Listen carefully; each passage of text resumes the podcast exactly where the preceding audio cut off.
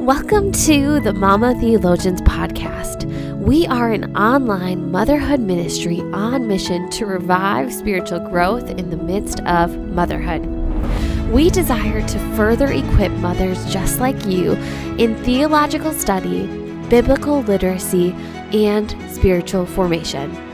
We pray that God will use these offerings for His glory and that He will revive and deepen your growth in Jesus.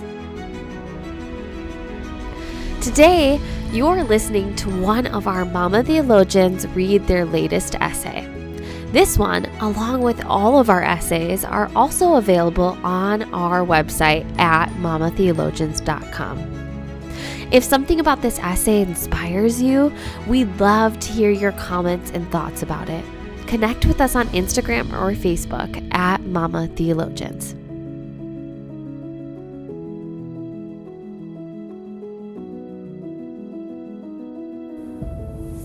Helping a Mama Through Perinatal Mood and Anxiety Disorders, written and read by Kylie Dunn.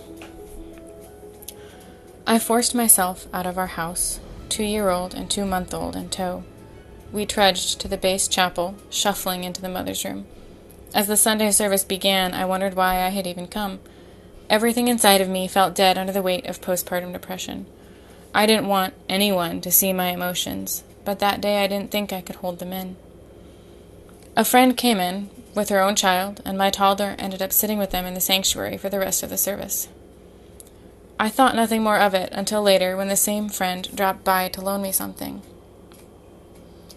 I don't remember how the conversation started, but she asked me, point blank, if I was depressed. She said I didn't seem myself.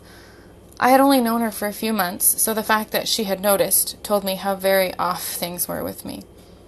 I mumbled something about not being okay. I've forgotten how she replied, but whatever she said, I felt seen, heard, and cared for. That and other interactions with other young moms have revealed to me how powerful mom to mom relationships can be for mothers struggling with perinatal mood and anxiety disorders. PMADs. When we are laden with our own children and busyness, it often feels like we have nothing to offer others. We don't know what to say or how to help. We're afraid of being that person whose help hurts. And if you haven't experienced PMADs yourself, you may feel even more helpless to encourage her. But you do have something to offer her. You can help her. What you say or do may seem insignificant to you, but could be a literal lifeline for her. My friend didn't see herself as doing anything heroic, but I look back on our interactions as key in my recovery. Similarly, my husband says he felt powerless to help me, yet his listening ear and dishwashing hands were my greatest support. Every mama needs care tailored to her exact circumstances, but three broad categories outline what she needs tangible encouragement, practical support, and applied theology. Reassure her with specific encouragement. Encouragement hardly takes any time. It can be a passing word in the church hallway, a text during the week, or sharing an Instagram post. Grab hold of and create opportunities to affirm what is going well in her life. But and this is a big but, which divides helpful help from hurtful help. Root your encouragement in tangible evidence. Platitudes and positive Bible verses are akin to greeting your neighbor with a loud voice early in the morning. More curse than blessing. Proverbs 27:14. Meant in kindness, clichés add to, not lift her burden when they do not resonate with her. Perinatal mood and anxiety disorders color a mother's whole world, and often nothing seems good. Saying, You're doing a good job, feels empty. Worse, it may even make her feel hypocritical because of how she feels inside. Instead of offering her general statements about God or her motherhood, give her something specific. Comment on how patiently she handled her toddler's meltdown, or how affectionate she is with her baby. Note other ways you see God at work in her life. Let her see that your life isn't all put together by sharing your own story of God's faithfulness in hard places. Yet do be careful not to compare, even if you're sharing about your own PMADs. Hold out examples of God being trustworthy. Your experience isn't the same as hers, but your God is the same. If you really don't know what to say, pray for her. Pray with her. More specifically, lament acknowledging the tension between her suffering and God's character. Bear her burdens with practical support. As mothers, we know pregnancy and postpartum are demanding. Changes and decisions begin even before baby comes. After birth, feeding, changing, and rocking the baby take up so much time that time is scarce to wash spit up laden clothes, much less clean the bathroom or make dinner. Depression, anxiety, OCD, and other perinatal mood and anxiety disorders can make these tasks and responsibilities even more overwhelming. Mess increases feelings of guilt and overstimulation, although a sparkling kitchen may also be cause for concern, as sometimes mothers, who seem the most put together, are the ones crumbling on the inside. Most churches do well with meal trains for new moms. That's a wonderful start, but all moms need extra help for more than just the first two weeks. Mamas with PMADs need even more. Do whatever you can to lighten her load, whether through babysitting, cleaning, cooking, or just being present. As a fellow mother in the trenches, you may pick up on what she needs without asking. But don't be afraid to ask what she needs and how you can address her specific needs. She may say no, giving you an opportunity to encourage her to accept help. Postpartum depression made it even harder for me to let others help. Not only was depression flooding my mind, but I couldn't even take care of my own kids for the day, which only added to my feelings of failure. Yet our ideas about doing it all ourselves are very Western, very modern, and very unbiblical. Traditionally, mothers didn't have to do anything but take care of the baby for the first few weeks. Even after that, family lived close by. Regardless of culture, Scripture commands us to bear one another's burdens. Galatians 6 1. The church is designed to do this. Asking for or accepting help is not a sign of failure, but of God's plan for our natural human weakness. While we have always had help in many areas postpartum, the most notable came from the same friend who asked how I was emotionally. Her support often came unlooked for, but needed, like when our printer ran out of ink the night before an urgent passport appointment. Her help gave me hope, because it revealed that there was someone out there who had no obligation to support me, yet who kept showing up. Her actions told me that I mattered.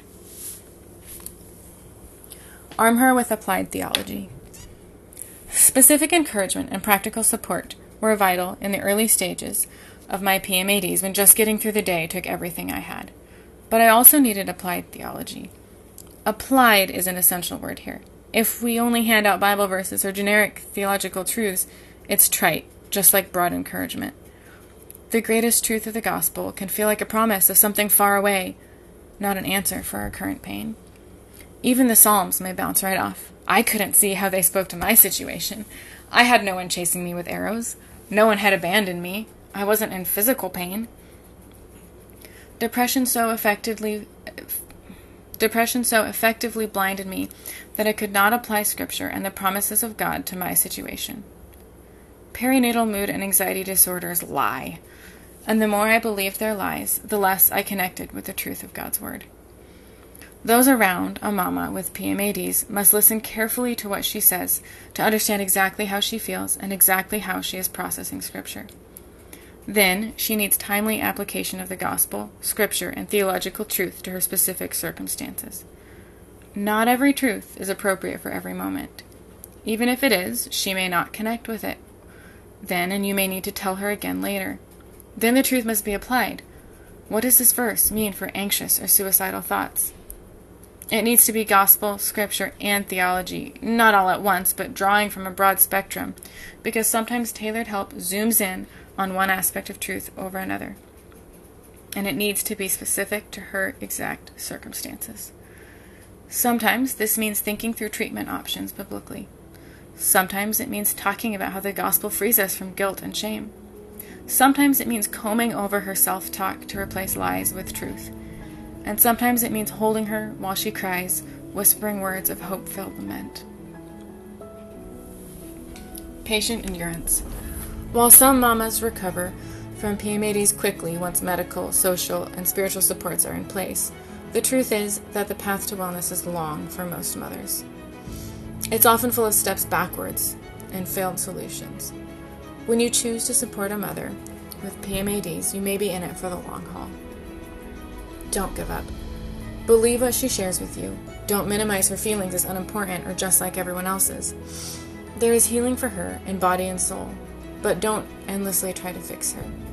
Instead, hold out hope for her when she cannot. Lift her gaze beyond her circumstances to our God who is trustworthy, life giving, all powerful, and full of loving kindness, even as you rely on him for strength as you walk alongside her. By his grace, you will make a difference in her life. Practical takeaways Think back. In your own suffering, what have others said or done that was helpful to you? Why? What was unhelpful or hurtful? Why? Plan ahead. When you visit a new mom, add extra time to your schedule to do her dishes or listen to whatever she has on her mind. Whether visiting in her home or passing in the church hallway, think of questions you can ask her to probe how she's doing. Keep these appropriate to the closeness of your relationship. Prepare encouragement. Who might you text or call today to encourage them in whatever circumstances they're going through, postpartum or otherwise? What scripture passages or theological truths seem fitting for their situation? Go in depth. I have written more about the church supporting mothers at Gospel Centered Discipleship, how the church can support mothers with perinatal mood and anxiety disorders, and general support on my blog, The Sojourning Dunns, how to help someone with perinatal mood and anxiety disorders. Dave Furman's book, Being There How to Love Those Who Are Hurting, is an excellent resource to guide and encourage you as you walk alongside mothers with perinatal mood and anxiety disorders.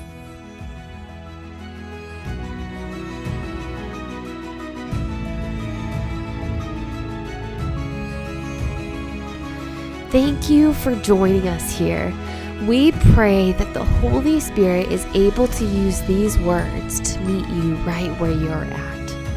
If this episode resonated, we would be so honored for you to send it to a friend or to leave a rating and review on Apple Podcasts. These truly help us to reach more mothers with the love, hope, and spiritual growth that only Jesus can bring.